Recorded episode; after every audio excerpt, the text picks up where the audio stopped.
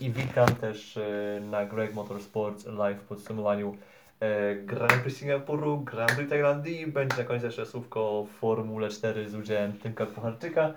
Ale oczywiście najpierw będziemy szli z Singapurem, z nocnym ściganiem, także w deszczu, które no, trzeba sobie jasno powiedzieć, było jednak troszkę nudne, ale było też parę wątków, które na pewno były, no jednak, które jednak utrzymały to zainteresowanie, nie tylko moje, nie tylko też widzów, ale myślę, że wszystkich innych. No zainteresowanie było też nawet jeszcze grubo chyba po wyścigu e, z wiadomych przyczyn, zaraz sobie do tego przejdziemy, tylko sobie wszystko ładnie e, skończę odpalać. E, mam widoczną po, e, podziałkę z tematami, mam, to też się bardzo z tego też cieszę, więc myślę, że możemy sobie przejść na początek do tematu well, e, Zwycięzca, zwycięzcy właściwie, triumfatora, którym był dziś Sergio Perez. Mógł być nim Charles Leclerc, ale no był nim Sergio Perez. Charles Leclerc, tak szybko wspomnijmy, bardzo mocna postawa ogólnie w kwalifikacjach. Pole position za świetnym czasem. Mogło być jeszcze lepiej, bo hej, Max Verstappen, gdyż pierwotnie miał być zdobywcą pole position. Niestety no, jego finalna próba musiała zostać przerwana, bo inaczej by się okazało, że mógłby nam Holender skończyć kółko zbyt małą ilością paliwa, przez co by potem został zdyskwalifikowany, a tak zespół zagrał dość bezpiecznie, ściągając go na jego ostatnim przejeździe, na jego ostatnim kółku, przez co wprawdzie no, Verstappen był bardzo wściekły, ponieważ no hej, ponieważ zespół mu w ten sposób przegrał mu pole position, przegrał mu też bardzo mocną szansę na to, aby szybko po starcie odskoczyć i zbudować sobie jakąś przewagę i móc potem ją kontrolować. I no de facto mu też w ten sposób przegrali wyścig, ale no nie było takiej opcji, żeby to pole position zdobyć, ponieważ zespół popełnił błąd. Mianowicie zatankowali mu zbyt małą ilość paliwa na Q trzy, przez co na jego ostatnim kółku i podczas jego ostatniej próby, e, wers- znaczy, jedynej próby, ponieważ e, całą sesję po prostu Verstappen jeździł, jeździł, jeździł. Nie było żadnego zjazdu do boksu. Verstappen po prostu mm, zjechał na ten, wyjechał raz na ten, na Q trzy i tam już do końca sesji po prostu został. Na jego finalnym przyjeździe mógł on zdobyć pole position, tylko no właśnie zespół nakazał mu, aby odpuścić to kółko, aby zjechać od razu do boksu, bo inaczej by się okazało, że tego paliwa byłoby zbyt, zbyt mało i kierowcy aby zostały oddelegowane na koniec stawki. E, takiej też sytuacji pole position zdobył dzisiaj, dzisiaj zdobył w sobotę Charles Leclerc, moc, bardzo mocną formę w tych też deszczowych kwalifikacjach, takich bardzo trudnych kwalifikacjach, które, no, które polegały na tym, aby jak najlepiej wyczuć warunki, jak najlepiej się dostosować do tego, czy do tego jaka jest przyczepność asfaltu, kremeczników, et cetera. Najlepiej wobec tego się w tym wszystkim spisał, odnalazł Charles Leclerc, ale bardzo mocno też postawę zaprezentował Sergio Perez, który był w tych kwalifikacjach drugi i to też jest naprawdę bardzo mocny rezultat, biorąc pod uwagę, szczególnie biorąc pod uwagę to, gdzie nam Perez się meldował w tych ostatnich kilku wyścigach, tam no właściwie we wszystkich wyścigach po, po Grand Prix Kanady, Kanady, od Grand Prix Kanady do właściwie jeszcze na tej Monzy skończywszy, no jego forma bardzo mocno odstawa od tego, czego można było się tego spodziewać, no nawet w porównaniu, no już nie mówiąc o porównaniu tego, co było na, w tych pierwszych sześciu rundach do właśnie do Grand Prix Monaco, to po Grand Prix Monaco jakby jak już wyszedł, wyszedł z tego jachtu z tym klapkiem yy, w stanie skazującym, to właściwie światło mu wyłączył mu po prostu prąd i dopiero mu chyba teraz włączyli w tym krytycznym momencie, w momencie, w którym Verstappen miał taki no bardzo popsuty weekend, yy, tak to nazwijmy, yy, niemniej jednak yy,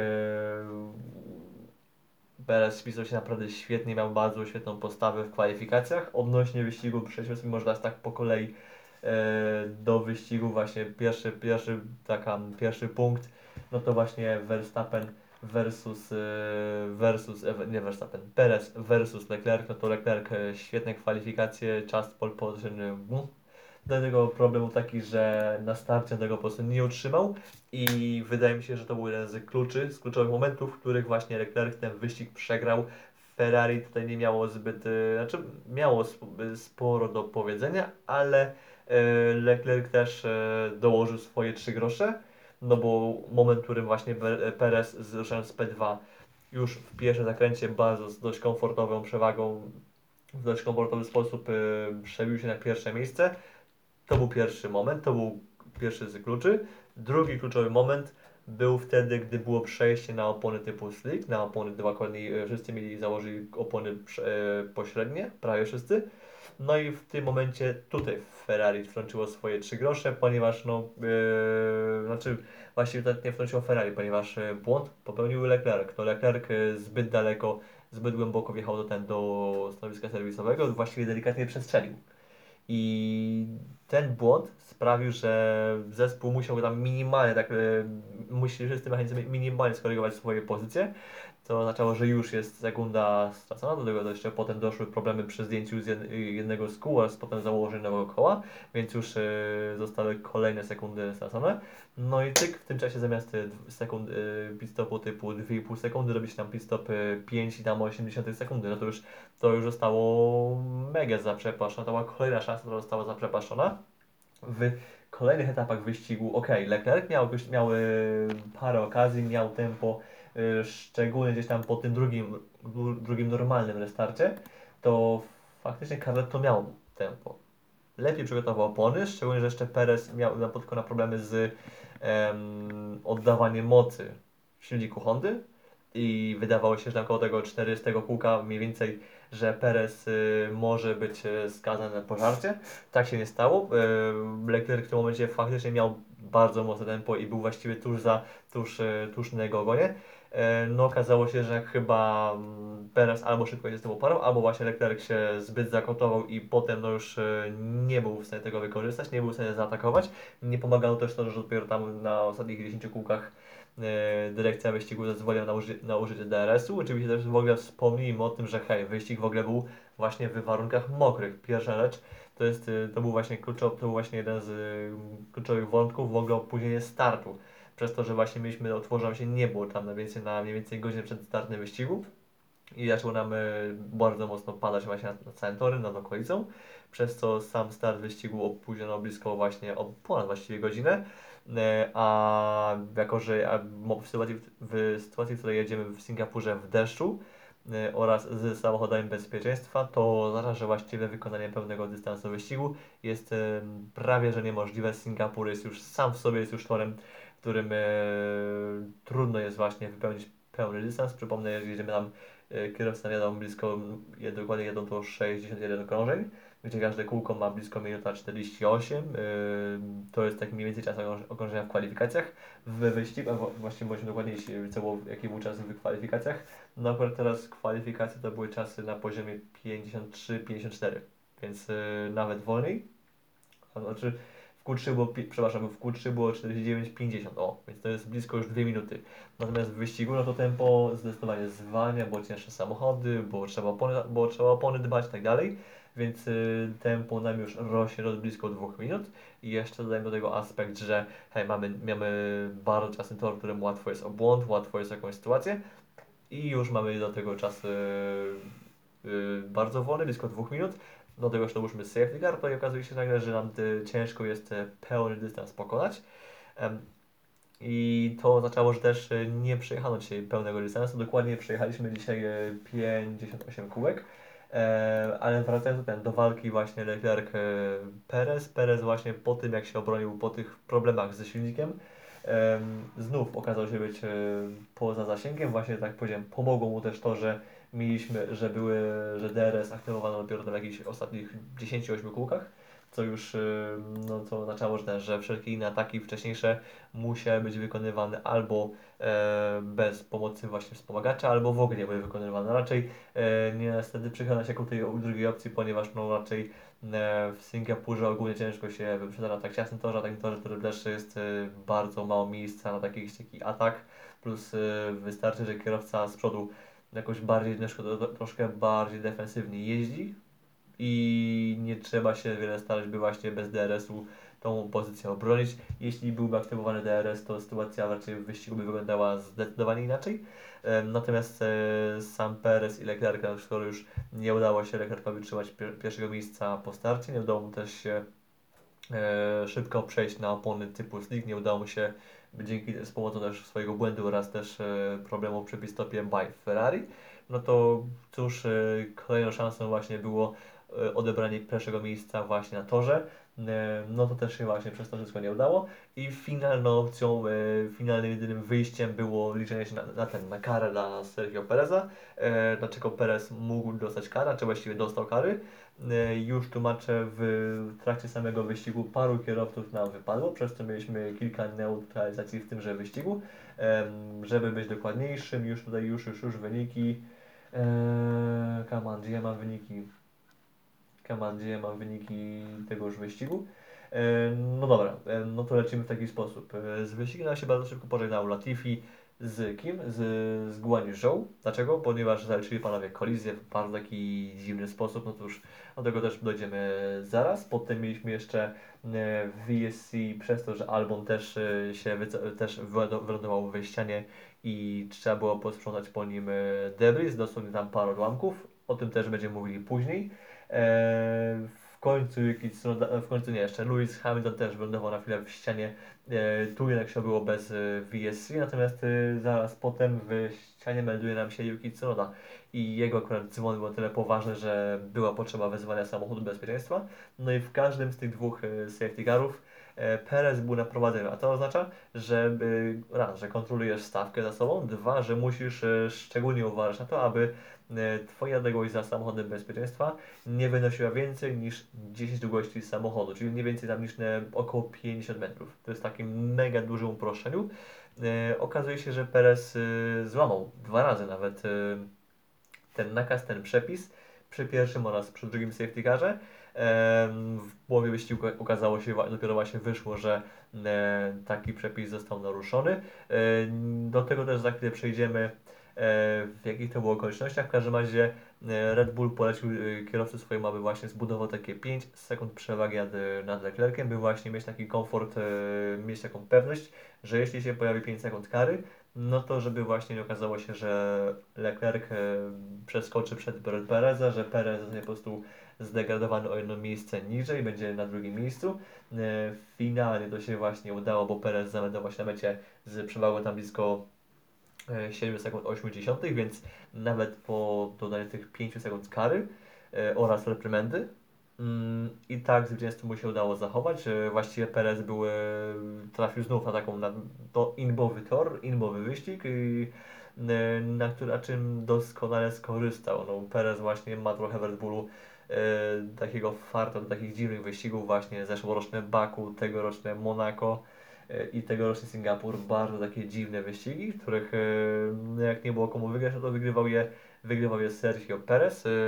Charles Leclerc, no cóż, tu była właśnie kwestia, była kwestia właśnie skopanego startu, popsutego właśnie pit stopu oraz no, tego, że mimo, że miał tempo po tym drugim wstawieniu, no to bardzo szybko się, nie wiem czemu, jego tempo nagle pff, poszło, poszło się Poszło, poszło w diabli i właściwie nie był w stanie nic, jakoś nic na ten temat, nie miał po prostu argumentu w ręku. To jest, to jest wszystko, co można powiedzieć o Leclercu. W tej trójce jeszcze był Carlos Sainz. Jeśli by ktoś nie zauważył, Carlos Sainz właściwie po starcie z którego tam, z trzeciego pola, tyle co przez pierwsze kilkanaście kółek odpierał takich Hamiltona, gdy Hamilton w końcu wylądował w ścianie. No to nagle jakoś tak Sainz był właściwie taki troszkę no man island, ponieważ był zbyt szybki dla Norrisa, dla Alonso, znaczy Alonso już, już, już wtedy nie jechał, ale był zbyt szybki dla Norrisa, na zdecydowanie zbyt wolny, żeby pogonić za, za Leclerciem, za Perezem. Jestem ciekaw, czy gdybyśmy nie mieli problemów u Verstappena, to czy właśnie Max byłby w stanie jakoś za nim pogonić, czy właśnie byłby w stanie e, odebrać mu może podium. Ja myślę, że byłby w stanie, tylko właśnie kwestia jest taka, że e, były właśnie błędy. E, tu myślę, że temat e, Pereza oraz Leclerca możemy skończyć, tylko właśnie jeszcze tylko szybko może wspomnę o samej karze. No to tak powiedziałem, doliczono Perezowi pięć sekund kary za pierwsze przewinienie, natomiast na drugie otrzymał e, karę reprymendy. To jest, e, do tego też za chwilę przejdziemy, ale w każdym razie rzecz jest taka, że faktycznie patrząc po nagraniach e, można było odnieść wrażenie, że ta odległość była większa niż dziesięć długości, więc z samą decyzją myślę, że się można raczej zgodzić, że ukarano kierowcę, sposób jaki natomiast ukarano kierowcę oraz e, to ile musieliśmy, musieliśmy na to wszystko czekać. O tym będę mówił na końcu właśnie na tym przybyć, jak, jak będziemy mówili o samych sędziach, ponieważ to jest bardzo, bardzo kontrowersyjny temat. To jest rzecz, która mi się niezwykle nie podoba i to jest yy, sposób, jaki no jednak nie powinny się sprawy rozgry- rozstrzygać. Myślę, że temat już Pereza i Leclerca możemy skończyć, tylko oczywiście y, dla formalności y, wspomnimy, że tym samym y, koronacja Maxa Verstappena oczywiście się odsuwa do Grand Prix Japonii i wiele wskazuje też na to, że tam y, że chyba jest taka sytuacja, że y, Verstappenowi wystarczy tylko zwycięstwo oraz fast lap. Natomiast jeśli y, właśnie taki, taki też wynik by osiągnął, to wówczas nie obchodzi go, gdzie będzie Leclerc, gdzie będzie Perez. Wówczas właśnie mistrzem się zostaje Max Verstappen, więc tu już będzie, tu już znaczy jest, sprawa jest dość jasna. No zresztą w tym weekend wydawało się, że też on wygra wyścig, że będzie fast lap i tylko była kwestia tego, gdzie będzie Leclerc.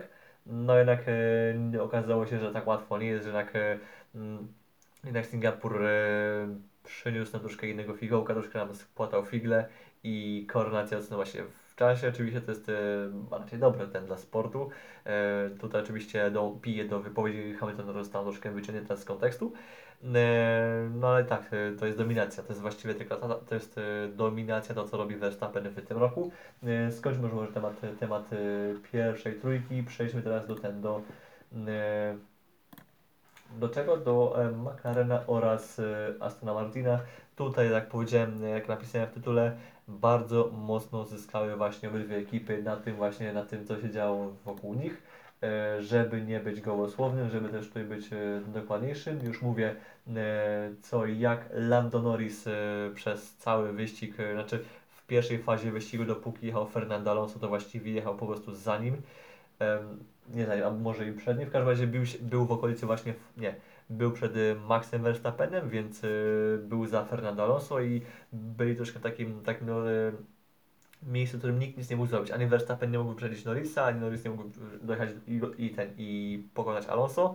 Byli w takim właśnie troszkę takim dziwnym miejscu, że nic nie mogli zrobić. Za nimi potem gdzieś tam pruł się y, Gasly, Tsunoda i właśnie duet y, Astona Martina, który się, troszkę, który się bardzo mocno przebijał z końca stawki. Tu właśnie trzeba podkreślić to, że Aston Martin naprawdę, żeby dobić się do, tej, do, tej, do tego środka stawki, już wtedy wykonali bardzo mocną, bardzo solidną robotę, bo jeśli się nie mylę, którzy byli w kwalifikacjach Stroll oraz Vettel, yy, a nie, przepraszam, Vettel, yy, Vettel czternasty, Stroll dwunasty, więc no druga połowa stawki, ale w każdym razie tak musieli, musieli się dobić, musieli się przez przebić przez Tsunodę, Magnusena, który też się wyeliminował po starcie znowu, ponieważ był, znów była kolizja z kimś, tym razem z Maxem Verstappenem.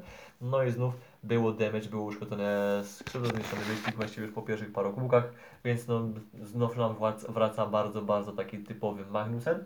Natomiast wracając ten do kierowców Astona oraz McLarena, to w przypadku Norrisa jednak okej, okay, tempo było takie, znaczy tempo, po prostu jechał na tym siódmym mniej więcej miejscu, no ale pomijając to, to tak naprawdę nic, niczego szczególnego w ten weekend nie udało się Norrisowi pokonać, że właściwie no nie miał za bardzo pola manewru.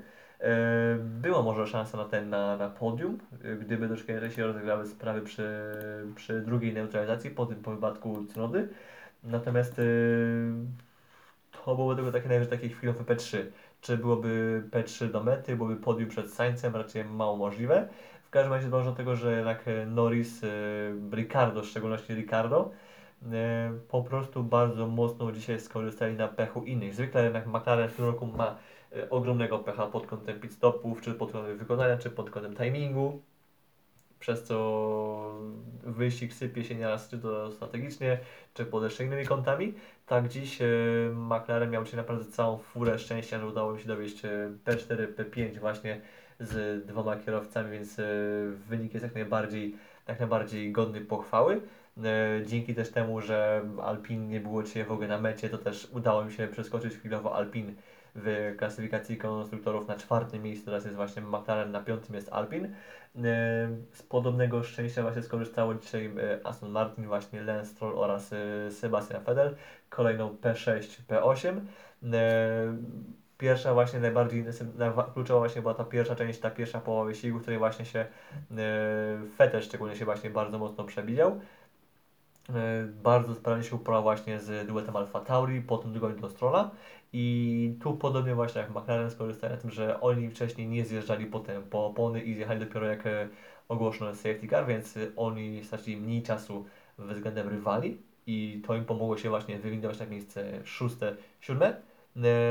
Później w samej końcówce jeszcze ich, jeszcze samego Vettela, żeby być dokładniejszym. Czy to był Vettel, czy to był, czy to był Stroll? Wydaje mi się, że to był Vettel, tak. Że jeszcze pod koniec właśnie Vettel został przeskoczony przez, przez Verstappena, który się w samej końcówce przebijał też przez, przez czołówkę. Natomiast tak, to też troszkę taki bardzo ten pomad, taki właśnie taki bardzo normalny wyścig, bardzo mocno skorzystał na tym, że, że działo się bardzo wiele wokół nich. Czy coś tu jeszcze można do nich dodać? Ja myślę, że tu raczej już nie ma co, nie ma co dodawać, więc możemy przejść do kolejnego tematu. Mercedes, Alpine.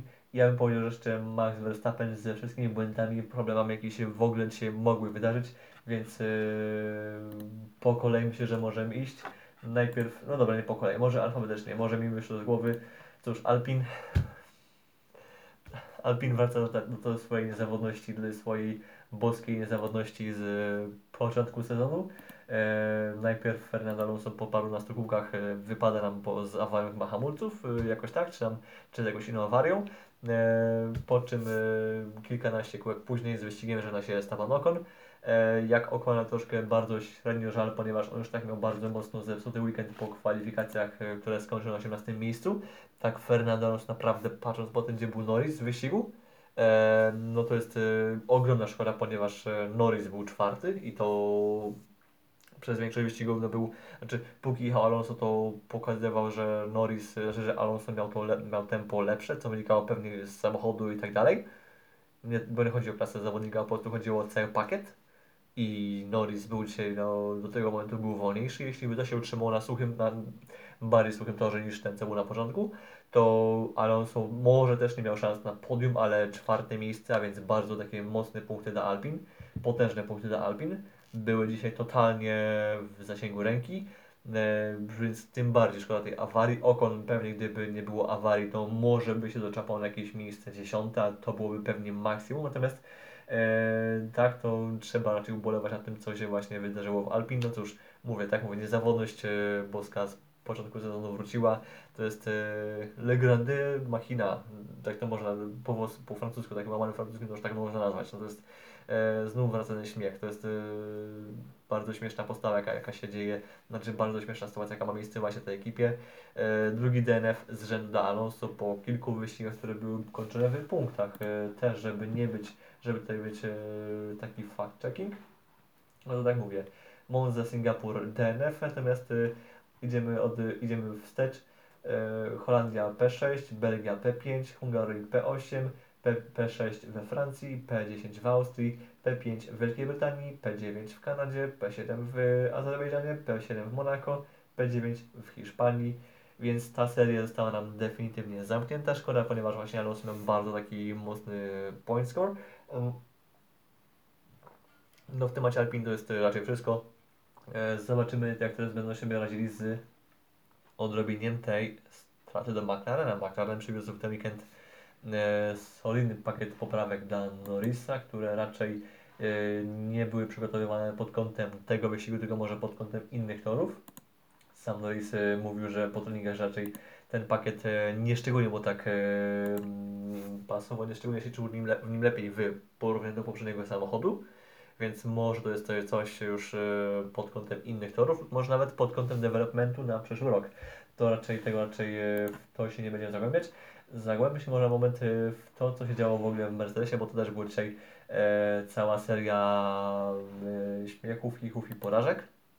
Zacznijmy od tego, że George Russell przez problemy z hamulcami nie wyszedł w ogóle z Q dwa, e, d, no nie, nie, nie, do, nie dostał się do Q trzy, więc został w Q dwa. Miejsce jedenaste już zostały, już zostały mocno dostał w, w plecy. Do tego jeszcze potem start z pitlane po wymianie jednostki napędowej. Okazało też się, że są jakieś problemy i Mercedes zdecydował się zagrać bezpiecznie, wymieniając właśnie mu ca- prawie cały silnik i ruszając, wystawiając auto z pitlane. Przebijały się bardzo tak mozolnie, bo to tam na jakieś miejsce P siedemnaście, P osiemnaście po prostu przeskakiwał tego przez Williamsy i ewentualnie przez tam jakąś jedną, dwie Alfy. I to było wszystko, więc zespół Mercedesa na około tam przed około dwudziestym kółkiem decyduje się na bardzo szaleńczą próbę ściągnięcia kierowcy do alei serwisowej po ponyjakiem pośrednio, pośrednio typu stick. Nie dość, że kierowca Russell prawie zazwyczaj kasuje na ścianie, to jeszcze potem to tempo też nie było lepsze. Finalnie właściwie w tym momencie jego wyścig został po prostu totalnie zniszczony, ale to też wiązało się po prostu z ryzykiem. Widząc Mercedes, widząc to, gdzie jest Russell właśnie na przejściówkach, widząc to, gdzie jest, jakie jest możliwość jego awansu w najbliższych kółkach, wiedział, że musieli chyba zagrać inaczej, że musieli troszkę zaryzykować, że musieli podejść, wymyśleć, znaczy po prostu zagrać wabank i założyli właśnie sliki. Przez pierwsze jakieś dziesięć piętnaście kółek to w ogóle to był temat absolutnie, który nie miał prawa się udać i tak też się stało, totalnie to się nie udało. Russell w ogóle został nagle zdublowany, eee, zaczął tracić nawet do Williamsów tempo, które jechały też na bardzo mocno zużytych oponach e, przejściowych, więc e, pomysł był totalnie nietrafiony. Mm, tylko właśnie mówię, czy gdyby zostali na przejściówkach, to cośkolwiek by więcej ugrali? No raczej nic. Pytanie tego, czy może nie, miałoby lepiej, nie byłoby lepiej może po tym eksperymencie, po tych dwóch, trzech kółkach może wrócić na ten, na, na opony przejściowe, no bo y, finalnie Mercedes zdecydował się, żeby już na tych oponach y, typu slick ciągnąć chyba, no nie do samej mety, ale chyba do najbliższego safety cara, który wywołał potem w połowie wyścigu Yuki Tsunoda. Wtedy też e, ściągnie tego po, po drugie komplet, no bo hej, by założyć mu nowe opony i żeby też e, skorzystać na tym, że stawka się zbije. No i na tym już e, Russell nam dobił e, do frontu do mety. E, finalnie był Russell dziś, który już patrzę, już mówię dokładniej, e, P czternaście, no czyli po prostu dziś, dziś po prostu się nic z niego totalnie nie układało. E, Nie mówię, mówię, po prostu w tej sytuacji raczej nie było innego wyjścia. Znacznie więcej działo się po drugiej stronie garażu Mercedesa, ponieważ Hamilton miał naprawdę bardzo sporo przygód już na starcie, wypchnięty przez Sainza, znaczy wypchnięty po, przez Sainza. Był kontakt z Sainzem i po prostu Hamilton musiał ratować się poboczem. Wrócił na jakimś miejscu czwartym. Do tego momentu jego błędów po prostu Hamilton cały czas się wlókł, znaczy wlókł się po prostu ciągnął za Sainzem. Nie było w ogóle możliwości, by, by jakkolwiek zaatakować. To też pokazuje, że tor, tor w Singapurze zdecydowanie potrzebuje D R S-u, że na tym torze D R S jest wręcz kluczowy, szczególnie w deszczu. Można, suchym jest inaczej, ale w deszczu totalnie to ściganie totalnie nie wyglądało, było po prostu, było po prostu nudne i nic się absolutnie nie działo. E, trochę więcej urozmaicenia było, gdy, tak, gdy już e, tor na, zaczął schnąć, gdy już się pojawiło opony typu slick. Natomiast e, w deszczu, dopóki Hamilton nie popełnił błędu, to jechał takie bardzo bezpieczne P cztery, szkoda, ponieważ, szkoda, że nie było szans na nic więcej, ponieważ treningi, znaczy piątkowe sesje były bardzo obiecujące dla niego, dla, dla całego Mercedesa i wydawało się, że Mercedes może tu, tym torze, może tym torze może odnieść wreszcie zwycięstwo w tym sezonie, no bo hej, w tym roku jeszcze nic nie wygrali, no ale well, przychodzi okrążenie tam już nawet nie wiem mniej więcej które, ale gdzieś jeszcze przed połową dystansu, około tam dwudziestego szóstego kółka, Hamilton popełnia błąd, ląduje w ścianie, ale co się dzieje? Mianowicie nie urywa e, po pierwsze całego przedniego skrzydła. E, nos oczywiście zostaje w całości, ponieważ nos jest e, obecnie taką, jest troszkę inaczej projektowany niż wcześniej i nos jest praktycznie, te, praktycznie jest e, trudny do urwania, bardziej go można skruszyć, e, zmiażyć itd. E, natomiast e, sam nos jest prawie że nieuszkodzony, natomiast łamie się delikatnie endplate, tam, tam końcówka, lewa końcówka przedniego skrzydła, ale też nie w taki sposób, aby mu w ogóle, by też kierowca nie mógł jechać. I tu już tłumaczę, czemu to tak wyglądało, czemu yy, to skrzydło się tak nie rozpadło od razu, jak, jak się rozpaduje, jak zobaczmy, jak Albon wpadł w ścianę, w ścianę, to w przypadku Hamiltona się w ogóle nie rozpadło. Yy, po pierwsze upadł, Albon wylądował w twardej chyba ścianie, to znaczy była, w każdym razie była troszkę mniej, wydawała się być mniej miękka niż tą, którą zalał Hamilton. Po drugie też Albon wylądował w takim, pod takim kątem, że też to skrzydło wpadło od razu pod mur, pod taką dosłownie szczelinę mu, pod murem, więc też e, zostało, jakoś tam się zahaczyło i też jak Albon wycofywał auto, to też już w ogóle od razu się ono urwało. E, to jest w ogóle najlepsza rzecz. Natomiast e, Hamilton wylądował w, wylądował w tej ścianie w taki sposób, że to skrzydło zostało po prostu przyjęło całe, że po prostu um, siła czy nie siła, że nacisk został bardzo równomiernie rozłożony. I to sprawiło, że cały, cały element przyjął całe uderzenie znacznie, znacznie lepiej niż to miało miejsce w wypadku innych nomen omen wypadków. Dzięki też temu, że od tego roku mamy totalnie inną konstrukcję właśnie przodu samochodu, totalnie inne skrzydła, inne właśnie nosy, ten element mógł też przetrwać. Po pierwsze, nie mamy już takich mocowań pomiędzy nosem a samym skrzydłem, nie mamy już takich pionowych elementów od tego roku, co oznacza, że, ten, że te skrzydła są mniej chwiejne, są takie bardziej usztywnione, że są trudniejsze do zerwania w takich w wypadku tego typu kontaktów, to jest raz. Dwa, że od właśnie tego też roku są też w skrzydłach zamontowane odpowiednie linki, które też są montowane do, do całej konstrukcji, całej konstrukcji nosa.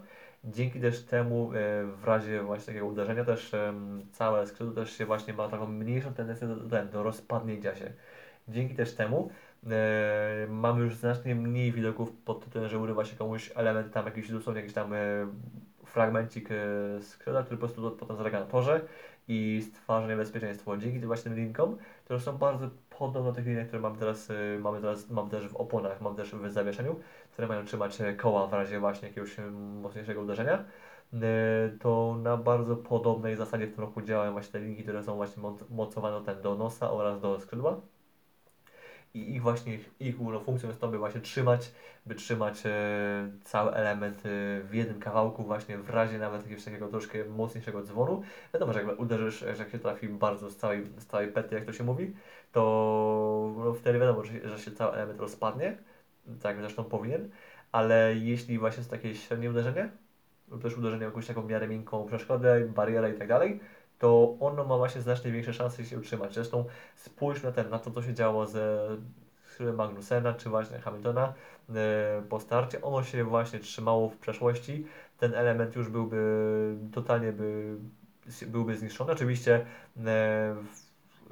Hamiltonowi też to skrzydło przeszkadzało, ponieważ ono pogarszało jego właściwości całego samochodu, ale zauważcie, że przez to pierwsze kółko póki jechał właśnie przed Verstappenem, to Verstappen e, nie mógł się do niego zbliżyć, mimo że Hamilton się świeżo wycofał ze ściany, że wrócił na tor właśnie tuż przed Verstappenem i w teorii miał lepiej, miał gorzej e, rozgrana ponny i tak dalej, był też wybity z rytmu i, i tak dalej, to i tak e, Verstappen, mimo że dysponuje totalnie innym, lepszym autem, nie był w stanie go w ogóle dojechać. Z czego to wynika? No, tutaj jest, tu jest bardzo proste wytłumaczenie. No, od tego roku auta bardziej polega na, docis- na, docis- na docisku z podłogi.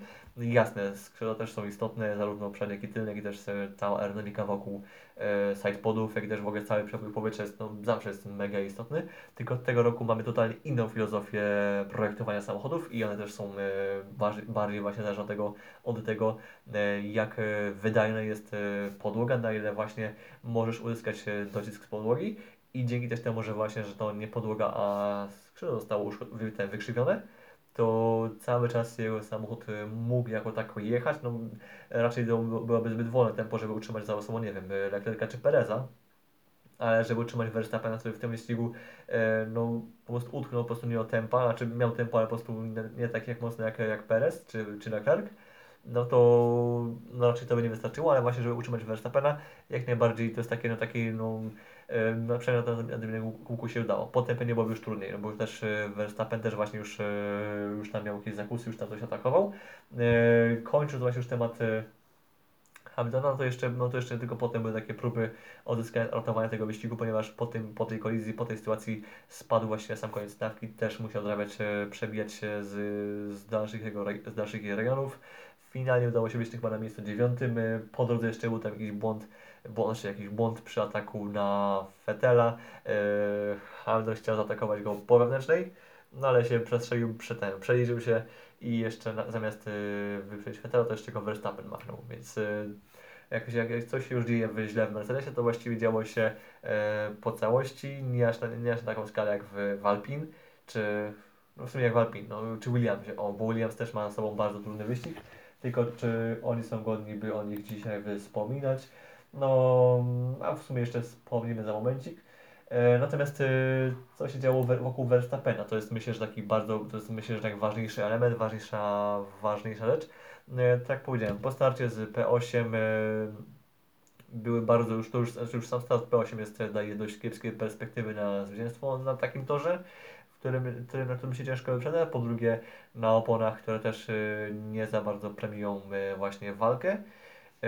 Wreszcie punkt trzeci, kiepski start, który wyniknął z tego, że Verstappen, tutaj to jest potwierdzone przez, już przez Helmuta Marko po wyścigu, że zostały, kierowca dobrał zły tryb silnika, czy nie, nie chcę teraz mówić, czy, czy jednostki hybrydowej, znaczy na pewno czy jednostki hybrydowej, ponieważ silnik spalinowy e, nie można już po kwalifikacjach modyfikować właśnie jego trybów, więc to był zły tryb hybrydowy, e, który sprawił, że właśnie, że nie dostał takiej mocy, jaką chciał na starcie, no i to oznaczało, że auto się, w jego przypadku się tak, tak się minimalnie zławiło, totalnie gorzej ruszyło, nie tak jak powinno i przez to już Verstappen stracił tam miejsce, czy tam dwa. Potem już była tylko próba ratowania właśnie pozycji za Norrisem, no to, to co się nie udawało, ponieważ no hej, właśnie Norris, mimo że jedzie totalnie inne auto, to był go w stanie w ogóle totalnie trzymać na dystans i to pokazuje, że opony przejściowe raczej na tego typu torze, znaczy ogólnie opony przejściowe są dobre do jazdy, ale nie są dobre do walki. O, niestety taki, taki jest chyba ich problem, bo nie przypominam sobie za bardzo zbyt wielu wyścigów deszczowych, które miałoby jakieś wybitne ściganie, szczególnie w erze Pirelli, szczególnie w, w ostatnich paru latach. No musiałby się cof- musiałby mega tak spojrzeć na Grand Prix Niemiec roku dwa tysiące dziewiętnastego. Ale no, trudno mi sobie przypomnieć coś, jakiś inny sensowny, jakiś wyścig, który była jakaś duża ilość ścigania właśnie na, te, na tego typu oponach, więc tu już, tu już bym się musiał dłużej nad tym zastanowić. Natomiast wracając, dobrą szansą było, na to, było to, że w połowie wyścigu mieliśmy neutralizację właśnie po, po, locie, po wylocie Tsunody. No tylko niestety Verstappen sobie bardzo mocno przeszkodził, ponieważ po tym restarcie, gdy już zabierał się za Norrisa, gdy miał walczyć o to P cztery z nim, no to well, e, błąd e, źle, źle dohamował właśnie do zakrętu numer chyba sześć. E, zblokowane przednie koła, zblokowane hamulce, więc opony się od razu zniszczyły, e, co oznaczało, że trzeba zjechać potem po nowe opony, spaść na koniec stawki i zacząć całą walkę od nowa. E, szkoda, że właśnie, że ten, że w tak dziwnym momencie nastąpił błąd, ponieważ e, moglibyśmy zobaczyć, czy Verstappen mógłby właśnie pogonić za tym, za Sainzem, za może za Leclerciem nawet, czy może i za Perezem, to byłoby właśnie bardzo no, ciekawe, ponieważ no jednak e, Verstappen dysponował zdecydowanie mocniejszym tempem właśnie w kwalifikacjach i jestem ciekaw, czy by, byłby w stanie to przełożyć ten na sam wyścig, no niestety już się nie dowiemy. E, w każdym razie po spadku na sam koniec stawki Verstappen e, odrabia też w miarę pozycję jedną za drugą. Finalnie melduje się na miejscu siódmym, po drodze właśnie ogrywając Hamiltona, po drodze ogrywając też Sebastiana Vettela, więc bardzo taki dla niego trudny weekend. Udało się uratować te punkty, nie udało się przyklepać tytułu, ale raczej tytuł się przyklepie w Japonii już za tydzień. Czy to się uda, to też się, to też się okaże. W każdym razie no, bardzo trudny wyścig za Verstappenem, ale też no, jednak został zepsuty troszkę na jego własne życzenie, na, na jego własne życzenie, ponieważ po pierwsze właśnie był ten błąd w, na starcie ze złym trybem hybrydy, po drugie był też błąd w postaci właśnie zblokowanego, zblokowanej przedniej osi, uszkodzonych opon, przez co totalnie mu zniszczyło wyścig, a szczególnie w Singapurze track position właściwie jest wszystkim i tak samo podobnie jest na Zandvoort, podobnie będzie też za tydzień na, na, na Suzuce, więc well, nie zawsze, nie, nie, niestety po prostu takie błędy nieraz są bardzo kosztowne. Skończmy już może temat Verstappena.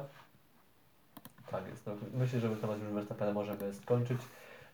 Tak jak powiedziałem, nic, nic się po prostu nie udało z tego wyścigu ratować, dla niego też się totalnie wyścig posypał właśnie już, no, można powiedzieć, że już w kwalifikacjach. No i to była kwestia właśnie tego, tego, tego, e, tego litra paliwa więcej. Gdyby właśnie był ten litr paliwa więcej, może kwalifikacje byłyby inne, może właśnie lepszy st- byłby start, może nie byłoby też tych błędów, więc e, no tu już wszystko się zepsuło właśnie w kwalifikacjach. Kierowca też był w ogóle wściekły, ponieważ no właśnie nie rozumiem, jak to się mogło do tego dojść, czy też podobno miał opuścić tor tuż po tych, po wywiadach, po kwalifikacjach i nawet nie brał udziału w briefingu po sesji, to jest normalną, to jest normalną procedurą każdego zespołu, że każdy zespół właśnie robi takie omówienie, taki, taki catch-up, taki, taką no, dogłębną analizę, w której właśnie analizujesz, co się stało, co poszło w taki, a nie inny sposób, co poszło dobrze, co poszło nie tak.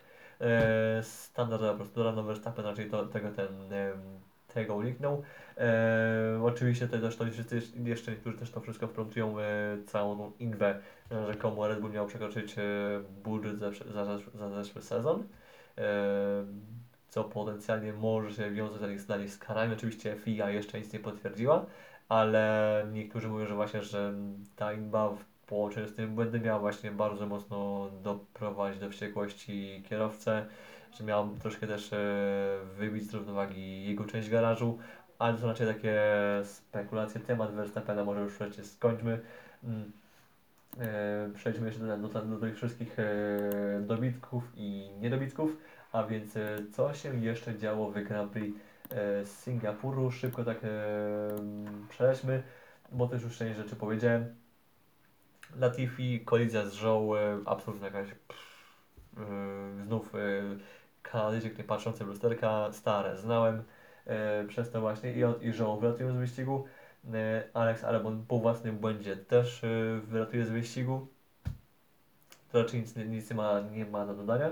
E, Mick Schumacher e, B czternaście po kolizji z Russellem. Russell e, w dość taki bardzo dziwny sposób zaatakował e, Norrisa, e, Norrisa Schumachera, że wszedł mu tak, w taki bardzo dziwny sposób pod łokieć, że jeszcze e, będąc już tuż przed nim, zszedł troszkę ten na łasie ten na Schumachera, przez co doszło do kontaktu i Russell sobie przebił oponę i Russell już miał, mając już ogólnie już miał zepsuty wyścig, no to jeszcze bardziej go sobie zepsuł. E, kogo my tu mamy jeszcze? Yuki Tsunoda wylot wyścig po własnym błędzie, więc wrócił na, wrócił na stary Japończyk. E, kto na tu jeszcze mógłby zostać? Pierre Gasly, e, miejsce w ogóle w finale dziesiąte. Ja jestem, ja nie wiem skąd, jak, gdzie, bo dla mnie Gasly był totalnie anonimowy w tym wyścigu i nie wiem, co się w ogóle wokół niego działo, że on nagle był w punktach, ale też wiem, że tylu kierowców nie dojechało, że no jak, jak nie on, to kto? Cóż, e, Tyle można, tyle w tym można w tym temacie powiedzieć. No i jeszcze szybki taki temat e, odnośnie się tego, co robili sędziowie, bo też jest e, parę rzeczy, które mi, które mi się nie podobało. E, przede wszystkim, jak gdy rozbił, znaczy gdy była kolizja Latifiego z Zhou, m, to między samą kolizją a wypuszczeniem safety cara, ponieważ na tym, w, w tej kolizji, na tą kolizję wypuszczono właśnie samochód bezpieczeństwa, minęły dwie minuty. Znów, czyli znów Eduardo Freitas e, No lubi nam zasnąć podczas wyścigu. Ja się dziwię, że no ponieważ samo ściganie w Singapurze było, no, no kan wiadomo czego można mu to rozbić, ale no to jest bardzo dziwne, ponieważ już mieliśmy taką sytuację w Monako, mieliśmy takie sytuacje jeszcze na innych torach, na których Freitas był dyrektorem zawodów. No i ta sytuacja znów tam się powtarza i to pokazuje jednoznacznie, że Freitas może nie do końca e, nadaje się do bycia dyrektorem wyścigów e, Grand Prix, jednak wydaje mi się, że okej, okay, że Nils Wityś e, też ma sw- robi swoje błędy, ma też, ma też troszkę za uszami, ale wydaje mi się, że chyba po tym roku należało się spodziewać, że to zostanie bardziej ujednolicone i że po tym roku Nils Wityś zostanie tym głównym sędzią, głó- głównym dyrektorem e, zawodów, a Freitas chyba z- wróci ten do L M S oraz F I A w W E C, bo w Formule jeden raczej, sorry bardzo, ale e, zbiera bardzo kiepskie recenzje. Um, jeszcze o samych sędziach, no też e, to było absolutnie dziwne i niezrozumiałe, cały temat e, motyw kary dla Pereza oraz samej, samego jego przekroczenia e, wspomnianego przepisu odnośnie długości, e, długości e, odległości za samochodem bezpieczeństwa, ponieważ e, w tego typu sytuacjach zwykle raczej nie czekano no ten, aż e, się skończy wyścig, by ten by ocenić sytuację.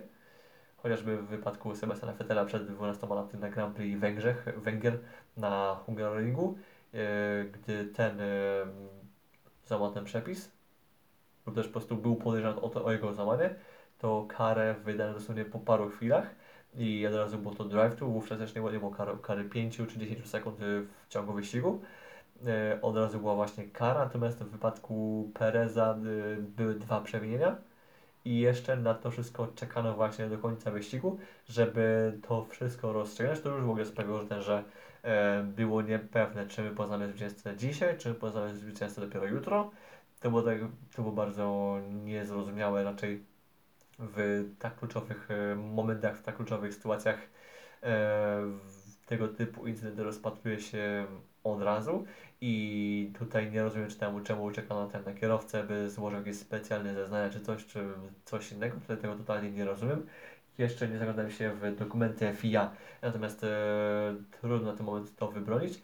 E, jeszcze dziwniejsze jest to, że mamy, że kierowca za dwa takie same incydenty, za właściwie dwa identyczne incydenty, otrzymał dwie różne kary, ponieważ e, za pierwszą z nich było, było pięć sekund doliczone do czasu wyścigu, więc e, w obliczu, że ten, że Perez ukończył wyścig z przewagą siedem sekund przed, przed Leclerciem, to nie zmienia nic w wynikach, natomiast e, za drugie takie prze, przewinienie dano mu tylko reprymendę.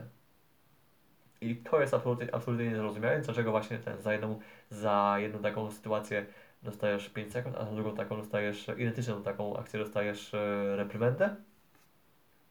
Skąd? Gdzie? Na co? Ktoś coś? Bo ja tak, bo totalnie to się niczego nie klei, to się niczego w ogóle nie trzyma. To jest absolutnie jakiś, e, jakiś w ogóle jakiś blamasz e, funkcjonowania sędziów. To jest e, znów, wracamy do ten, do czasów Michaela Masiego, albo jeszcze innych, e, jeszcze gorszych e, czasów, w których sędziowie są traktują po prostu nie po, jakoś, w jakiś dziwny sposób podchodzą do karania za te same rzeczy. To jest po prostu bardzo takie niestałe, bardzo niestałe sędziowanie. To jest bardzo zmienne i, to jest, i w takim sporcie nie może tego typu rzeczy dochodzić, no bo to jednak potem budzi napięcia, budzi kontrowersje i do, do tego strasza kibiców. I dziś niestety popełniono znów ten sam błąd, podobnie od strony tego świkołka, w imię tego by, ten, by, by naprawić to, co F I A, czy to, co sędziowie zepsuli, ponieważ zepsuli już to sam, samym tym, że ogłoszono, że, kierow... że incydent rozpatrzy się po wyścigu. Gdyby, gdyby zdecydowano się wydać wyrok, tam, czy też kary, też po prostu rozpatrzeć to podczas ścigania, to yy, nie byłoby sytuacji pod tytułem, że hej, w sumie jest już po wyścigu, że już hej, że już yy, Perez dostał trofeum, że Leclerc dostał trofeum na drugie miejsce, rozdaliśmy już punkty prowizorycznie, to czemu mielibyśmy, to nie powinniśmy już te, tego teraz zmieniać, więc hej, dajmy może pięć sekund i e, reprymendę za, drugą, za drugi incydent i będzie po ptokach, będzie, będzie, będzie czysto, będzie spoko, będzie, będzie, będzie kara, też nie będzie linczu. No po prostu w F I A czy F I A sędziowie po prostu przegrali już całą akcję już w momencie, w którym właśnie uznano, że, że hej, wrzucamy to, że rozpatrzymy to po wyścigu, więc totalnie jakiś absurd, totalnie jakaś, totalnie jakaś niezrozumiała sytuacja. To trzeba jak najszybciej po prostu roz, zrozumieć, rozumieć, po prostu trzeba tak najszybciej przeanalizować i zmienić, bo to jest jakaś po prostu głupota totalna. To jest, nie może takich, do takich sytuacji dochodzić w tego typu sporcie, bo to jest, to jest totalna jakaś jego antyreklama. Eee, mógłbym tak po prostu po nich jechać, e, ile wlezie, ale to, jest, to się to po prostu się już raczej traci sens, więc e, rzućmy już ten temat w, w diabli i przejdźmy ten, do MotoGP, do Grand Prix Tajlandii, więc e, drugiej grze serii, która została też storpedowana przez deszcz. Wyścig Moto trzy jako tako się odbył. W Moto dwa e, rozegrano chyba jakąś mniej niż dwie trzecie dystansu, więc przyznano mniej niż połowę punktów. Natomiast e, w MotoGP, co się tak szybko, na szybko się działo, po pierwsze właśnie start opóźniono o ponad godzinę, e, o blisko godzinę, ponieważ e, dosłownie jak kończyło się Moto dwa, to dosłownie się otworzyło niebo. E, sam, samo w ogóle rozegranie wyścigu, bo przez jakiś czas e, stało pod znakiem zapytania. Finalnie właśnie wyścig ruszył o opóźnione około te pięćdziesiąt pięć minut i well, e, oczywiście w takiej sytuacji wszyscy jechali na oponach deszczowych, na oponach e, typu wet, tutaj nie było żadnych jakichś kombinacji, wszyscy mieli ten sam rodzaj opon, więc też e, pod kątem strategicznym tu nie było żadnego kombinowania. I przejdźmy właśnie po kolei do, ten, do, do wyników, do szybkiego właśnie omówienia. Eee, kogoż my tu mamy właśnie tym, kogoż my tu mamy właśnie na, na tym na czele. Na czele mieliśmy, mieliśmy Miguel Oliveira oraz e, Jacka Millera. Ten duet startował z bardziej środka stawki, ponieważ Miller ruszał siódmy, Oliveira mniej więcej tam jedenasty, dziesiąty. Te rejony tuż przed, dosłownie przed Binderem. I to jest tak, na początku właśnie bardzo szybko do czołówki doszedł Miller, bo to już na jakimś trzecim kółku, trzecim kółku był na drugim miejscu na, na, na prowadzeniu. W tym czasie Oliveira jeszcze dolatywał, dopiero gdzieś tam po jakichś pięciu, sześciu, siedmiu kółkach nawet. Wtedy Oliveira nam się pojawił na, pie- na miejscu pierwszym. I ta pierwsza właśnie faza wykonania Oliveiry była, myślę, że kluczem do tego, by w ogóle odnieść zwycięstwo, ponieważ potem, gdy już Oliveira nam się doczopał do, do pierwszego miejsca, to nie, wcale go się praca nie uprościła, ponieważ e, Miller cały czas trzymał go tuż, tuż, trzymał się tuż za Oliveirą. Nawet e, było parę prób ataku, nawet przez chwilę Miller prowadził w wyścigu po tym, jak już po tym, jak jeszcze na miejscu pierwszym pojawił się Oliveira. To było właśnie parę zmian na, na, na czele wyścigu. E, natomiast e, Miller nie miał takiego do końca stałego tempa i gdyby Oliveira na przykład nie udałoby się utrzymać e, prowadzenia po którymś z ataków, to nawet gdyby Miller nie miał tego stałego tempa, to i tak miałby przewagę prędkości na prostej czy przewagę w innych aspektach i byłby bardzo tu, trudny do atakowania, więc to, że Oliveira był w stanie się bardzo szybko ten, na tym prowadzeniu znaleźć i że nie musiał później gdzieś tam, że nie, że nie musiał jakoś mega ciężko się przebijać, nie, nie musiał jakoś mega ciężko walczyć na początku wyścigu z rywalami, to bardzo mu pomogło. Pomogło mu też potem właśnie w tym, aby zbudować sobie taką przewagę, taką kontrolną, żeby po prostu móc być na czele w końcówce wyścigu, ale żeby e, była to na tyle przewaga, żeby nie musieć się męczyć, nie musieć ryzykować od jakiegoś mega morderczego tempa i ryzykować wywrotka, żeby też być na tyle daleko przed Millerem, żeby jakimś takim niezbyt dużym kosztem móc mieć taką w miarę pewną przewagę i to właśnie wygrało wyścig Oliveirze.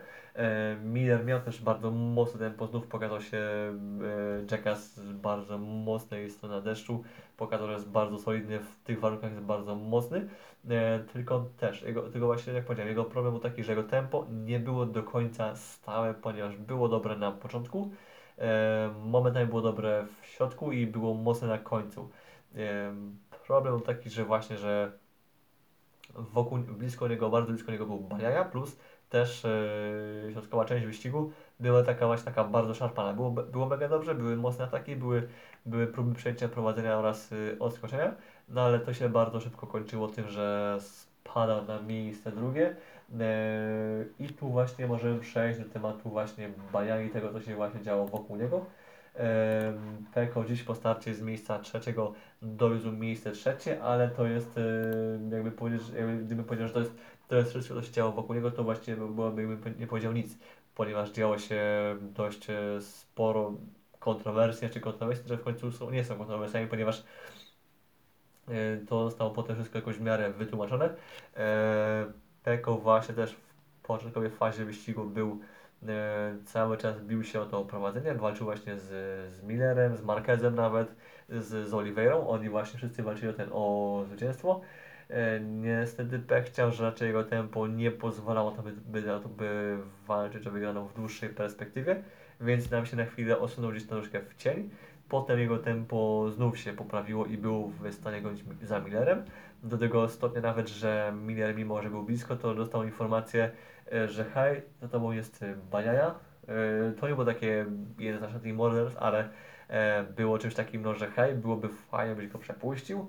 No i go Miller przepuścił i wydawało się, że w, no, w tym momencie mamy taką, no, taką bardzo kwaśną walkę, ponieważ no, Miller, znaczy, ponieważ Pecco dostał darmowe cztery punkty od Millera za to, że, że go po prostu przepuścił i to jest taka, taka troszkę taka bardzo niefajna sytuacja, racja, racja, team orders są legalne, że jak najbardziej można mówić zawodnikowi, żebyś przepuścił swojego teammate'a czy, team, czy team partnera z, z marki, ale jednak samo wykonanie zawsze budzi kontrowersję. Na szczęście po chwili Miller wrócił przed Bagnaia i okazało się, że to jego tempo było tempo a Australijczyka było znacznie lepsze niż ten, niż ten po Włocha i dzięki też temu, że Miller był w stanie odzyskać to miejsce drugie, to też to też e, potem jeszcze mieliśmy jakąś taką minimalną gwarancję tego, że może mieć jakąś walkę o tę wygraną między nim a Oliveirą.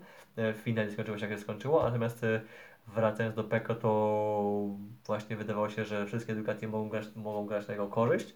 No jednak e, cóż, team partner nie zagrał, ale zagrał ktoś inny, zagrał Johann Zarco, który ruszał dziś z dość takich odległych pozycji, znaczy nie odległych pozycji, bo to było dokładniej rzecz biorąc, by, e, by być dokładniejszym.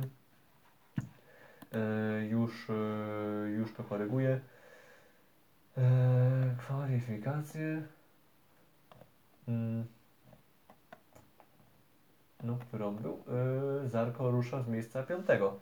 Tylko że chyba jego pierwsza, pierwsza połowa wyścigu była tak, troszkę taka niebrawa, ponieważ yy, spadł za Bastianiniego, spadł za Marqueza, jednego drugiego, yy, spadł jeszcze za Millera, za też za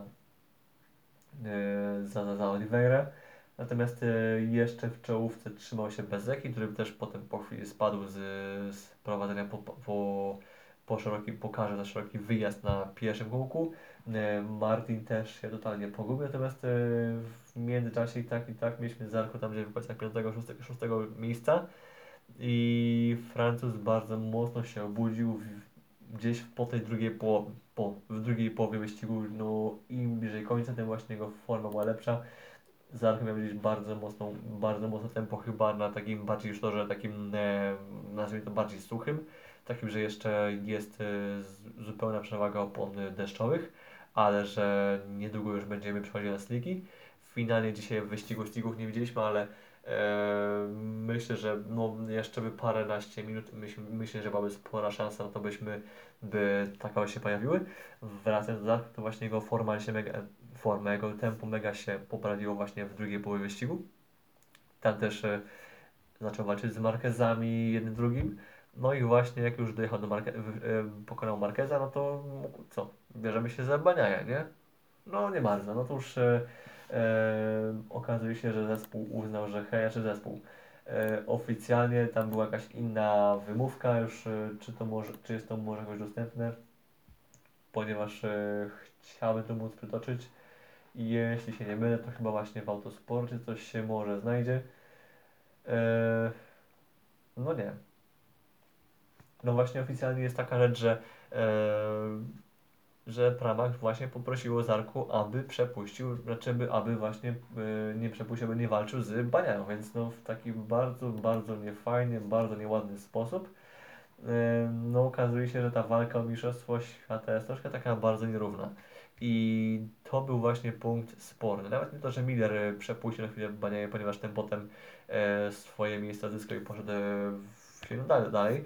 Ale sam fakt, że właśnie, że inny zawodnik Ducati musiał dzisiaj grać na, na, na jego e, pod dyktando właśnie głównego zawodnika z, z tego obozu, no jest e, bardzo kontrowersyjny. Przypomina się zeszłoroczny finał D T M-ów, gdy mieliśmy Lukasa Auera, który walczył, który e, walczył z, z innymi kierowcami w taki sposób, aby Max Goetz, czyli jego, jego team partner, nie z zespołu, ale ogólnie z Mercedesa, żeby mógł zdobyć mistrzostwo. Po tym też, po tej sytuacji też w D T M-ach bardzo mocno zastrzono temat team orders oraz poleceń zespołowych. No i tu mamy w MotoGP, mamy teraz bardzo podobną sytuację, bardzo podobny motyw, który jest bardzo, bardzo niefajny. Szkoda, ponieważ w sytuacji, w której mamy osiem Ducati oraz tylko cztery, a właściwie półtorej Yamahy, no to znaczy, że właściwie tytuł dla Pecco jest e, praktycznie pewny. To jest bardzo taka e, krzywa akcja. E, skoro mówimy jeszcze, już mówimy o Fabio, to zaraz sobie szybko może przejdziemy ten, na tematu, co się właśnie dzisiaj z nim działo. W każdym razie kończąc temat Bagnaii, miejsce trzecie za Millerem, czwarty był Zarco, piąty był Marc Márquez. E, akcja właśnie z tym, e, z tym trzymaniem się celowo, zatem za Zarco, za Za Bagnaia jest bardzo taka, no jednak e, jest dozwolona, jest bardzo jednak e, nieetyczna z punktu widzenia sportu. Szkoda, ponieważ no, mogliśmy mieć bardzo fajną walkę właśnie Francuza z, z Millerem na przykład, o miejsce drugie. E, niestety teraz tego ograbiono, bardzo nad tym e, ubolewam. E, natomiast dobra, szybko teraz temat e, Fabio Quartararo, żeby już, e, żeby już nie przeciągać, ponieważ już e, będziemy powoli kończyć. Czemu tak przepadł? Tu nie będę się za bardzo rozjeżdżał. Yamaha ma no jednak bardzo zasadniczy problem, mianowicie koncepcja motocykla ze silnikiem rzędowym już powoli po prostu no, odchodzi do lamusa, już po prostu właściwie już prawie, że przestaje działać, przestaje dawać rezultaty. W Yamasze od lat jest problem taki, że na chłodniejszych warunkach, szczególnie właśnie z oponami Michelin, bo z Bridgestone to było, bo z oponami Bridgestone, bo to była to inna sytuacja, były, były inne, inne problemy, też była inna, inna charakterystyka całego sprzętu. No to na oponach Michelin jest taka sytuacja, że taki problem, że gdy, jest, gdy jest, są chłodniejsze warunki, gdy jest deszcz w szczególności, no to tylną oponę w Yamasze bardzo trudno jest rozgrać i to oznaczało, że już sam start y, będzie trudny dla, ten, dla Quartararo, że już mo- będzie y, ciężko mu utrzymać te, to P cztery. Wydawa- właśnie myślałem, czy, ten, czy może być jakaś szansa, żeby mm, Francuz lepiej ruszył, żeby może gdzieś powalczył z, z czołówką na starcie, bo jeśli nie na starcie, no to nigdy. Niestety poszło to w totalnie drugą stronę i właśnie sam start był fatalny, bo tam już były dwa miejsca w plecy, potem jeszcze był kontakt z Millerem, więc już wypadek właściwie wypadł na sam koniec dziesiątki i w kolejnych kółkach, w kolejnych kółkach przez to, że on potem jechał za innymi rywalami, za nawet zawodnikami wolniejszymi, ale takimi, którzy mieli więcej prędkości na prostej, no to już właściwie Fabio był dziś po prostu uwalny po całości, ponieważ przez to, że Yamaha ma taką, a nie inną charakterystykę, czyli polega na prędkości w zakrętach, ale nie ma prędkości na prostych, no to well, Fabio nie jest w stanie walczyć z innymi zawodnikami, którzy po prostu mają prędkość na prostych i na, na w tej części są po prostu nie do ruszenia, ponieważ no jednak w wyścigach głównie wyprzedasz na prostej, głównie jednak wyprzedasz dzięki temu, że hamujesz później, że hamujesz z wyższej prędkości niż twój rywal, a w sytuacji, w której masz motocykl, który ma dobrą prędkość w zakręcie, ale nie ma prędkości na prostej, ma też kiepskie właściwości hamowania na wprost, czy też hamowania później niż twój rywal, no to jesteś w bardzo kiepskiej sytuacji, jeśli chodzi właśnie o walkę wręcz z takim rywalem, więc to już samo w sobie już dobiło właśnie jego jakiekolwiek szansę na to, by coś, by coś dziś ugrać. Finalnie właśnie no Fabio dzisiaj kończył poza punktami, więc jakiś po prostu dramat. Co to oznacza na mistrzostwo, na walkę o mistrzostwo, no bardzo mocno, bardzo mocno uwala jego to właściwie teoretyczne szanse na mistrzostwo, które już powoli e, nie, że są iluzoryczne, ale po prostu bardzo mocno maleją. Zauważmy to, że e, Bagnaia od tego Grand Prix, od, od T T Jansen, czyli właściwie już od tych e, sześciu wyścigów mniej więcej, jest w zwycięskiej formie, jest y, praktycznie non-stop wygrywa, ale też przywozi podia. Y, natomiast Quartararo od tego momentu był na podium tylko raz, więc y, no, cała ta przewaga y, tych blisko osiemdziesięciu punktów no, została urwana w tych y, paru wyścigach. Ostatnie zwycięstwo Quartararo to jest Grand Prix Niemiec, więc jeszcze, jeszcze czerwiec, mamy teraz już początek października, więc y, no well, jesteśmy już y, bardzo, bardzo daleko y, w tym temacie. I problem jest taki, że no, aby mógł Fabio właśnie walczyć z Pecco, no to musi wygrywać wyścigi. E, wyścigów e, nie, wygrywa, nie, nie wygrywa Fabio, tylko właśnie Pecco, więc jeżeli Bagnaia właśnie będzie wygrywał cały czas, no to sorry, ale no Phillip Island e, zobaczymy po prostu zmianę na, na pozycji lidera. E, na, na Mugello, na, Mugello, na, na, Sepang, na Sepangu zobaczymy tegoż lidera skakującego o kolejne punkty, a w Walencji zobaczymy Bagnaia jako mistrza świata. I to jest y, bardzo realny scenariusz. W tym przypadku nie będzie walki typu, nie wiem, Rossi, Hayden, czyli dwaj zawodnicy o podobnym poziomie, którzy kończą sezon z podobną ilością punktów i walczą każdy, każdy jakiś tam punkt, i każde, każde miejsce oraz każde oczko. E, to nie będzie walka jak, nie wiem, jak e, Rossi, Lorenzo w roku dwa tysiące piętnastym, gdzie też każdy z tej dwójki na finiszu sezonu też walczył o każdy punkt, czy jeszcze taka typowa walka o mistrzostwo. To jest walka, w której po prostu raz ktoś miał przewagę i na niej korzystał, innym razem ten ktoś nie ma przewagi i musi limitować e, straty, e, z kolei wtedy przewaga ma jego inny rywal i w... potem jeszcze ktoś inny ma przewagę, a, te, a tamci inni jeszcze, jeszcze idą w dół, więc e, mamy taką bardzo dziwną walkę. Właśnie tu chcę zauważyć, że pierwsze, pierwsze parę wyścigów na absolutnym topie był Bastianini, który miał bardzo też, miał trzy zwycięstwa w w tych tam sześciu wyścigach, ale była bardzo nierówna forma między wygranymi um, i wydawało się, że on może powalczyć o mistrzostwo. No to potem okazuje się, że właśnie, że jego, ta jego nierówna forma, forma bierze w górę, bierze górę i e, traci on potem punkty, traci zwycięstwa i tak dalej, traci, traci całą swoją przewagę. I do głosu dochodzi Fabio Quartararo, który jeździ jako, jako taką w miarę równą na tym, na tej Yamasze, na tyle ile się da, i równą jazdą oraz paroma zwycięstwami obejmuje prowadzenie w mistrzostwach. W mistrzostwach.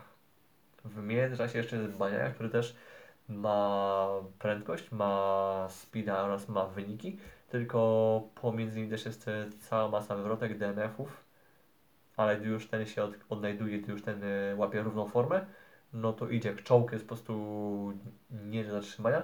I teraz właśnie w tej sytuacji jest właśnie zawodnik edukacji, że jest właśnie absolutnie nie do powstrzymania i to nie będzie sytuacji, że, że Fabio Quartararo może jakkolwiek tam jeszcze zagrozić e, swojemu rywalowi do mistrzostwa świata. Nope. Jeżeli po prostu już raz e, Quartararo odda prowadzenie w mistrzostwach, to już go po prostu nie, od, już go po prostu nie, odbier- nie odbierze z powrotem. I będzie po prostu po mistrzostwie po prostu e, cała tegoroczna walka się może rozstrzygnąć właśnie w taki no, e, znaczy no, normalny sposób, tylko po prostu nie w taki, nie taki standardowy, taki, że po prostu, że wygrać zawodnik, to po prostu teraz, który po prostu najlepiej wykorzystał swoją zwyżkę formy, o. No i oraz, oraz e, sprzęt. E, w temacie Quartararo myślę, że już można, już temat raczej zamknięty. Na sam koniec właśnie jeszcze może szybko wspomnimy, co nam się jeszcze działo innego na torze Buriram, tylko sobie szybko odpalę wyniki, by też jeszcze paru innych zawodników podsumować. Bracia Marquezowi mieli w ogóle fajne szanse metem, by się załapać w top pięć, finalnie Marc miejsce piąte, Alex miejsce ósme. Tu pomogło to, że Alex, że Marc oczywiście w deszczu raz, że sobie świetnie radzi, dwa, że w deszczu jest mniejsze obciążenie fizyczne na tym na motocyklu, choć jest większe ryzyko wywrotki, to obciążenie zawodnika pod kątem fizycznym jest mniejsze i dzięki też temu e, jego prawa ręka też się mniej męczy, on też jest wtedy sprawniejszym zawodnikiem, więc też ma równiejsze szanse w walce z rywalami i faktycznie jeszcze na pierwszej połowie wyścigu e, były szanse na to, by to, by to podium e, z rąk któregoś Ducati w ogóle wyrwać, więc e, Marquez miał dzisiaj potencjał na ten, na naprawdę bardzo mocny rezultat, tylko właśnie e, pod koniec wyścigu już e, ten tor widocznie stało się coraz bardziej suchy, że już, że już ta jego przewaga e, pod kątem fizycznym już po, powoli znikała. Alex miał bardzo mocny start, bo w ogóle z miejsca dwudziestego, to jest w ogóle też jakąś sensacją, z dwudziestego pola nam się nagle wyrwał na miejsce siódme, najwyżej był gdzieś tam mniej więcej piąty, gdzieś tam też jeszcze przed połową dystansu, tylko no on tutaj bardziej polegał też na swoich umiejętnościach jazdy w deszczu, ale wtedy właśnie pokazywał rok temu, nie rok temu, dwa lata temu pokazywał, pokazał chociaż, chociażby w Le Mans, właśnie w Grand Prix Francji, e, no pokazał jazdę godną podium, ponieważ był wytany na podium. E, I dziś był jeden z takich podobnych właśnie występów, e, tylko pod koniec właśnie, gdy już ten tor zaczął przesychać, no to sorry, ale sorry winetu, ale w takiej sytuacji no wracamy do starego układu, czyli im bardziej sucho, tym bardziej no, Honda jest Hondą i na nich sobie po prostu nie możesz poradzić, ponieważ Honda jest zrobiona pod Marqueza, ale nie pod tego. Alex po prostu e, wyciągnął z tego, z tego, z tej pierwszej połowy wyścigu to, co się tego dało i myślę, że biorąc pod uwagę tą pozycję startową, to mogę nawet powiedzieć, że hej, chwała mu za to. E, kto jeszcze? Kto jeszcze? Jorge Martin totalnie jakoś się posypał w ogóle po tym starcie, po jakichś tam innych sytuacjach. Po starcie z P dwa, yy, Vinales w ogóle P siedem, to jeszcze w ogóle wspomnimy, nawet nie wiem gdzie on, gdzie i jak, kiedy on się tam w ogóle znalazł, ja tego totalnie nie rozumiem, yy, ponieważ większość wyścigu, tak on jak i Aleix Espargaró spędzili w ogóle poza pierwszą dziesiątką, ale już w ogóle miał jeszcze karę za kolizję z Binderem, ale już jeszcze miał do tego wszystkiego kiepskie kwalifikacje, znaczy obaj mieli, yy, obaj yy, odpadli w Q jeden, ale Aleix Espargaró miał szansę się znaleźć w Q dwa, tylko problem taki, że pod koniec sesji, gdy wszyscy poprawiali czasy, no to Aleix Espargaró z jakiegoś powodu się pojawił w ogóle w garażu, w boksach, że skończył przedwcześnie i zjechał po prostu ten dalej serwisowej, nie poprawił swojego czasu wystarczająco i zamiast y, awansować do Q dwa z miejsca drugiego, no to nagle nam się znalazł na miejscu trzecim. I jego wyścig został e, w ten sposób zdefiniowany, zresztą też właśnie Nie ułatwiało całej sprawy to, że Aprilia jest dobrym motocyklem w, na swoim torze, na torze też, na którym można skorzystać z prędkości w zakrętach, czyli tory typu Mugello czy Phillip Island są dla nich najbardziej czymś dobrym, natomiast nie radzą sobie najlepiej na, na hamowaniach, czyli nie są czymś jak Ducati, że ok, mają prędkość na prostych w Aprilii, ale nie mają takiego hamowania, jakie ma właśnie K T M, jakie ma, jakie ma Ducati. Oni się bardzo właśnie męczą na hamowaniu na wprost. Oni właśnie troszkę są po prostu troszkę taką Yamahą, tylko że właśnie z silnikiem V cztery i z jeszcze lepszą prędkością maksymalną. To jest w, tak w, duży, w dużym skrócie można ich zdefiniować. W miarę dobre skręcanie, dobra, dobra prędkość w zakręcie, szczególnie właśnie w jego szczycie. Dobra prędkość na maksymalna prostej, tylko hamowanie na wprost pff, to jest chyba jedna z tych największych y, pięt achillesowych tego właśnie motocykla, więc y, a na torze stop and go, takie właśnie jak Buriram czy właśnie czy Motegi, no to była nie że, nie, że gwóźdź do trumny, ale po prostu rzecz, która bardzo mocno utrudnia całą, całą pracę, o tak to nazwijmy. Kto tu jeszcze, o kim tu jeszcze można wspomnieć? Brad Binder, miejsce dziesiąte, ale Binder dziś się wyjątkowo bardzo mocno też posypał. Widać było po prostu dominację ze strony Oliveiry, a ze strony Bindera po prostu było widać, nie wiem, jakiś, jakąś po prostu zapaść. Tak czy siak seria finiszy w top dziesięć utrzymana, to jest, co jest pozytywne. No tylko jest, gdzieś był po prostu sklepany przez Oliveirę ostro, bo zwykle to właśnie Binder dowozi wyniki, to on dowozi mocne, te mocniejsze re, rezultaty, które po prostu procentują w kontekście e, walki o jakieś tam sensowne pozycje w klasyfikacji e, zespołowej oraz indywidualnej. E, dziś się świetnie pokazał Oliveira, a Binder po prostu był dzisiaj nie istniał.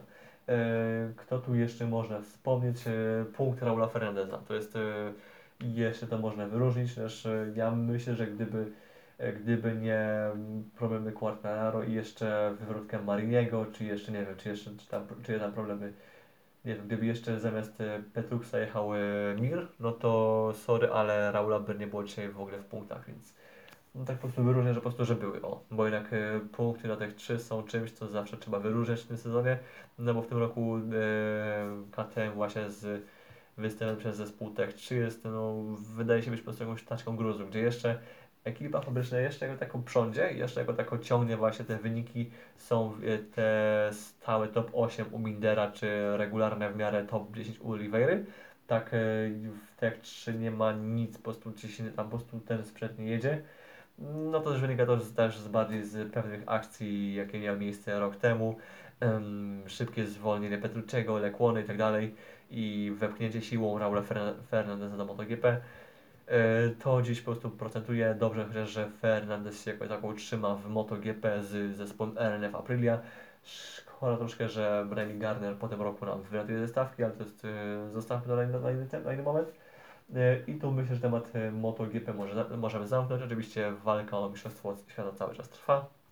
Dwa punkty cały czas Pecco Bagnaia przed Quartararo, e, sorry, cały czas Quartararo dwa punkty przed Bagniają, e, no ale mówię, że no jeśli już raz e, Pecco przejmie prowadzenie, to po prostu już go raczej nie da rady oddać, musiałby się jakiś kataklizm totalny wydarzyć, jakaś seria po prostu nieszczęść dla Ducati, żeby właśnie Fabio Quartararo po utracie prowadzenia mógł jakkolwiek jeszcze odzyskać. To już po prostu będzie, to już jest po prostu e, jest zbyt duża różnica formy właśnie między tymi dwoma zawodnikami oraz motocyklami, nie, nie ukrywajmy też tego, bądźmy fair, że jak już po prostu raz Quartararo straci właśnie miejsce pierwsze w punktacji, no to już go nie zdoła zyskać. E, już na sam właściwie koniec, już kończąc te, cały dzisiejszy mój wywód, no to zajrzymy sobie tak można szybko do Formuły cztery, ponieważ mieliśmy dzisiaj wyścigi, a czy dziś, e, w sobotę oraz w niedzielę mieliśmy właśnie wyścigi, a to, że w Navarze, taki bardzo mały, bardzo taki klimatyczny obiekt, e, jak to w Hiszpanii, na odludziu, na środku pustyni, na środku właściwie niczego, to, to dość tak, e, jak, troszkę nam coś tam sprzyja wyprzedzeniu, ale tak to też jak nie za bardzo. E, Tymek Pucharczyk e, miał taką, no jednak nie miał najmocniejszego weekendu, ponieważ e, tylko e, jeden wyścig, właściwie wyścig trzeci był na podium, e, dwa pierwsze to były czwarte miejsca, natomiast e, serię bezbłędną miał po prostu Hugh Barter, więc e, jeszcze rywal Pucharczyka w walce o wicemistrzostwo. No chyba już w tym momencie już te szanse są takie bardzo iluzoryczne.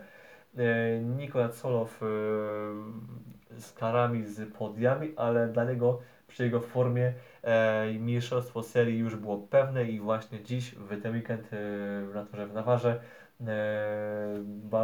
Tsolov właśnie przyklepał mistrzostwo właśnie for, Spanish Formula cztery, natomiast Hugh Barter z seria trzech zwycięstw w Nawarze, więc też komplet punktów wywieziony. Tymek Pucharczyk jedno podium, pierwotnie miejsce trzecie, ale po tym jakby kolizje, były kary po tym wyścigu, no to wlepiono właśnie parę kar i dzięki jednej z nich Pucharczyk był na miejscu drugim, więc no jako tako ten weekend zamknięty. Szkoda właśnie, że nie udało się po prostu zdobyć dwóch podiów jak w Aragonie, albo po prostu ogólnie mieć taką serię podiów jak właśnie w, w innych rundach. No właśnie to, Tymek ma bardzo mocny sezon, no, no świetne wejście jest to w wyścigi samochodowe. I well, powoli już trzeba się rozglądać za miejscami w, w, na przyszły rok. No, myślę, że to jest pewne, że on, że Hugh, że Nikola Tsolov, Barter, że Pucharczyk. Ta trójka jest praktycznie pewna tego, że przejdą do formuły F R E C, do formuły Regional European Championship, czyli do F R E C a, tam gdzie jest teraz Biliński, Wiśnicki. I well, tylko kwestia jest taka, gdzie będą w jakich zespołach. Ech, prawdopodobnie Pucharczyk nie będzie chyba w premie. Prema będzie pewnie z kim weźmie kogoś innego, ale to się jeszcze wszystko okaże. To na razie takie bardzo wczesne plotki, spekulacje i, i fermenty i inne takie rzeczy, więc nie bierzmy go do końca poważnie. Zobaczymy też, gdzie będzie za rok jeździły Kacper Sztuka, to też jest, może być bardzo zaskakujący wybór oraz pomysł, ale poczekajmy, aż to się wszystko sformalizuje, sfinalizuje i tak dalej. I myślę, że to możemy już temat zamknąć. Z, ze hiszpańskiej Formuły cztery jeszcze nas czeka tylko właściwie już finał sezonu na torze w Katalonii. To będzie dosłownie za miesiąc, bo to będzie dwunastego do trzynastego listopada, więc jest prawie półtora miesiąca do, do finiszu sezonu. E, tak jak powiedziałem, matematycznie jeszcze może mieć Pucharczyka na miejscu drugim z wicemistrzostwem serii.